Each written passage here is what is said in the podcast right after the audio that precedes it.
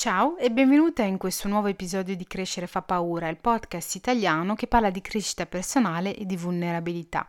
Io sono Siam e per tutto il mese di gennaio ti sto accompagnando ogni giorno con un nuovo episodio pillola di crescita personale per darci forza a vicenda e cominciare al meglio questo nuovo anno.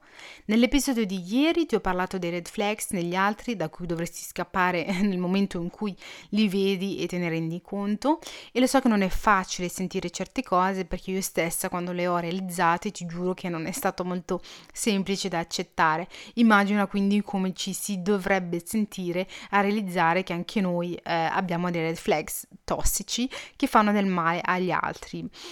Ebbene sì, eh, non siamo dei santi e anche noi abbiamo dei tratti della nostra personalità che non sono facili da gestire, che siamo noi a gestirli se ne abbiamo la consapevolezza o che siano le persone nella nostra vita a dover gestire. Ad ogni modo, questo non toglie che sono lì, che esistono e che non esista persona sulla terra che non abbia una red flag. Che dici? Cominciamo. Tieniti forte. Prima red flag ti piacciono solo le cose belle e positive. Per te il negativo non esiste e lo rifiuti. Come rifiuti risolvere un conflitto? Perché per te dover gestire un conflitto significa che ci sono dei problemi che vengono a galla e tu odi i problemi. Faresti di tutto per non doverli affrontare, quindi scappi. Che tu lo voglia o meno, la vita e i suoi eventi sono delle montagne russe. Oggi c'è il sole e siamo contenti e va tutto bene. Domani le cose andranno meno bene e il sole si nasconderà dietro a delle grigi e spesse nuvole grigie. Ed è questo che fa della vita quel che è. Non esiste una vita perfetta senza problemi, nonostante quello che i social ci mostrano o i tuoi amici poco onesti ti dicano raccontando la loro vita perfettissima.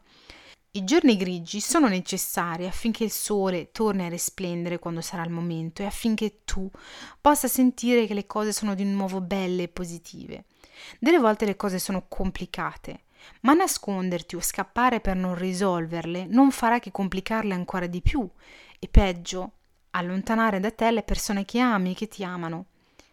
Prenditene la responsabilità e sii attiva nel far tornare il sole nella tua vita. Seconda red flag, non sai chi sei né cosa vuoi e pensi che un potenziale partner possa aiutarti a capirlo. Ti aspetti che lo facciano loro che ti hanno appena conosciuta e eh, ti aspetti che gestiscano i tuoi problemi e i traumi che tu stessa non hai avuto il coraggio di affrontare e di risolvere.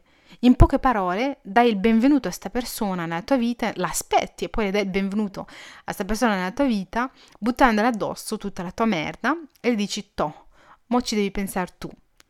Sfortunatamente per te, fortunatamente in generale, non funziona così. Se tu non affronti la tua merda per prima, non farai che immerdare la vita degli altri. Io non ti sto dicendo che devi essere perfetta prima di lasciarti entrare o immergere o mh, mm, avere una relazione, che tanto non lo sarai mai e, tu e non lo sarà mai nessuno d'altro nella tua vita o nel mondo. Io ti sto dicendo di essere onesta con te stessa. Perché in fondo lo sai anche tu quando non sei pronta per una relazione. E se schiavi ancora un po', magari con l'aiuto di un professionista, cosa molto incoraggiata in questo podcast, saprai anche perché. Due anni fa io avevo tanta merda dentro e ho una paura folle di impegnarmi in una relazione che ho ignorato sta cosa, è confuso che è capitato nella mia vita, nella mia strada e oggi mi fa male sapere che ho fatto del male a qualcuno. Ma una volta capito, ho scavato dentro di me per capire le origini di questa paura e non ho più immerdato la vita degli altri, aspettandoli che rimettano in, insieme i cocci della mia vita, perché perché è la mia responsabilità e voglio prendermela tutta. Terza red flag, pensare io sono qui, o mi accetti così come sono o ciao. Allora, c'è un limite tra l'accettarsi come si è e pretendere che gli altri lo facciano, il rifiuto di migliorarsi e lavorare su se stessi.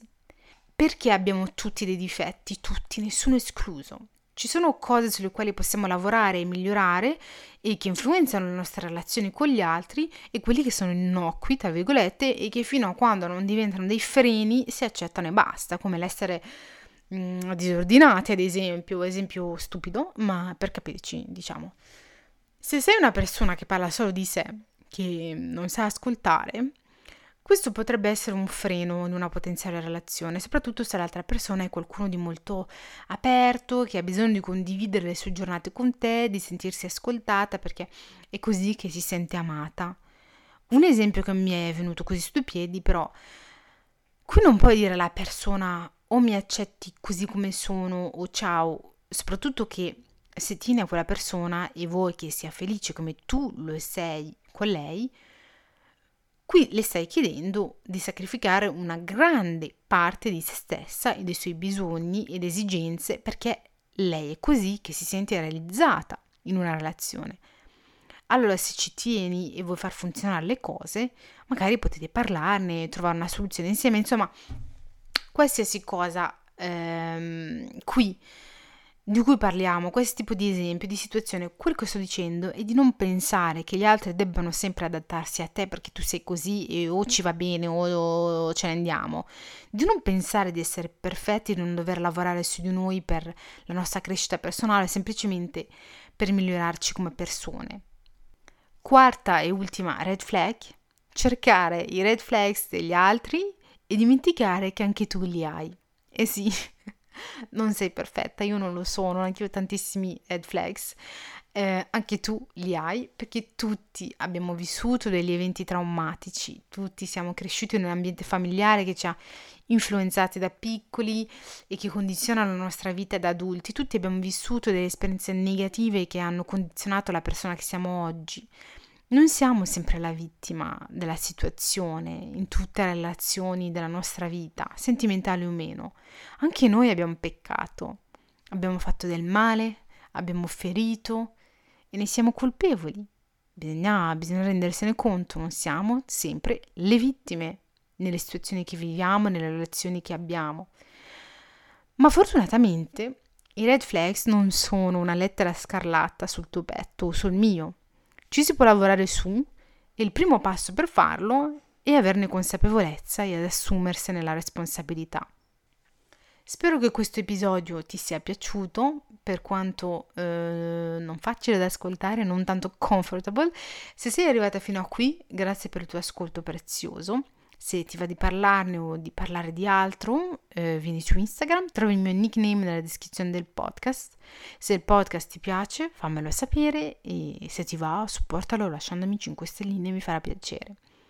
Intanto io ti saluto e ti dico a domani, ti abbraccio fortissimo. Siamo.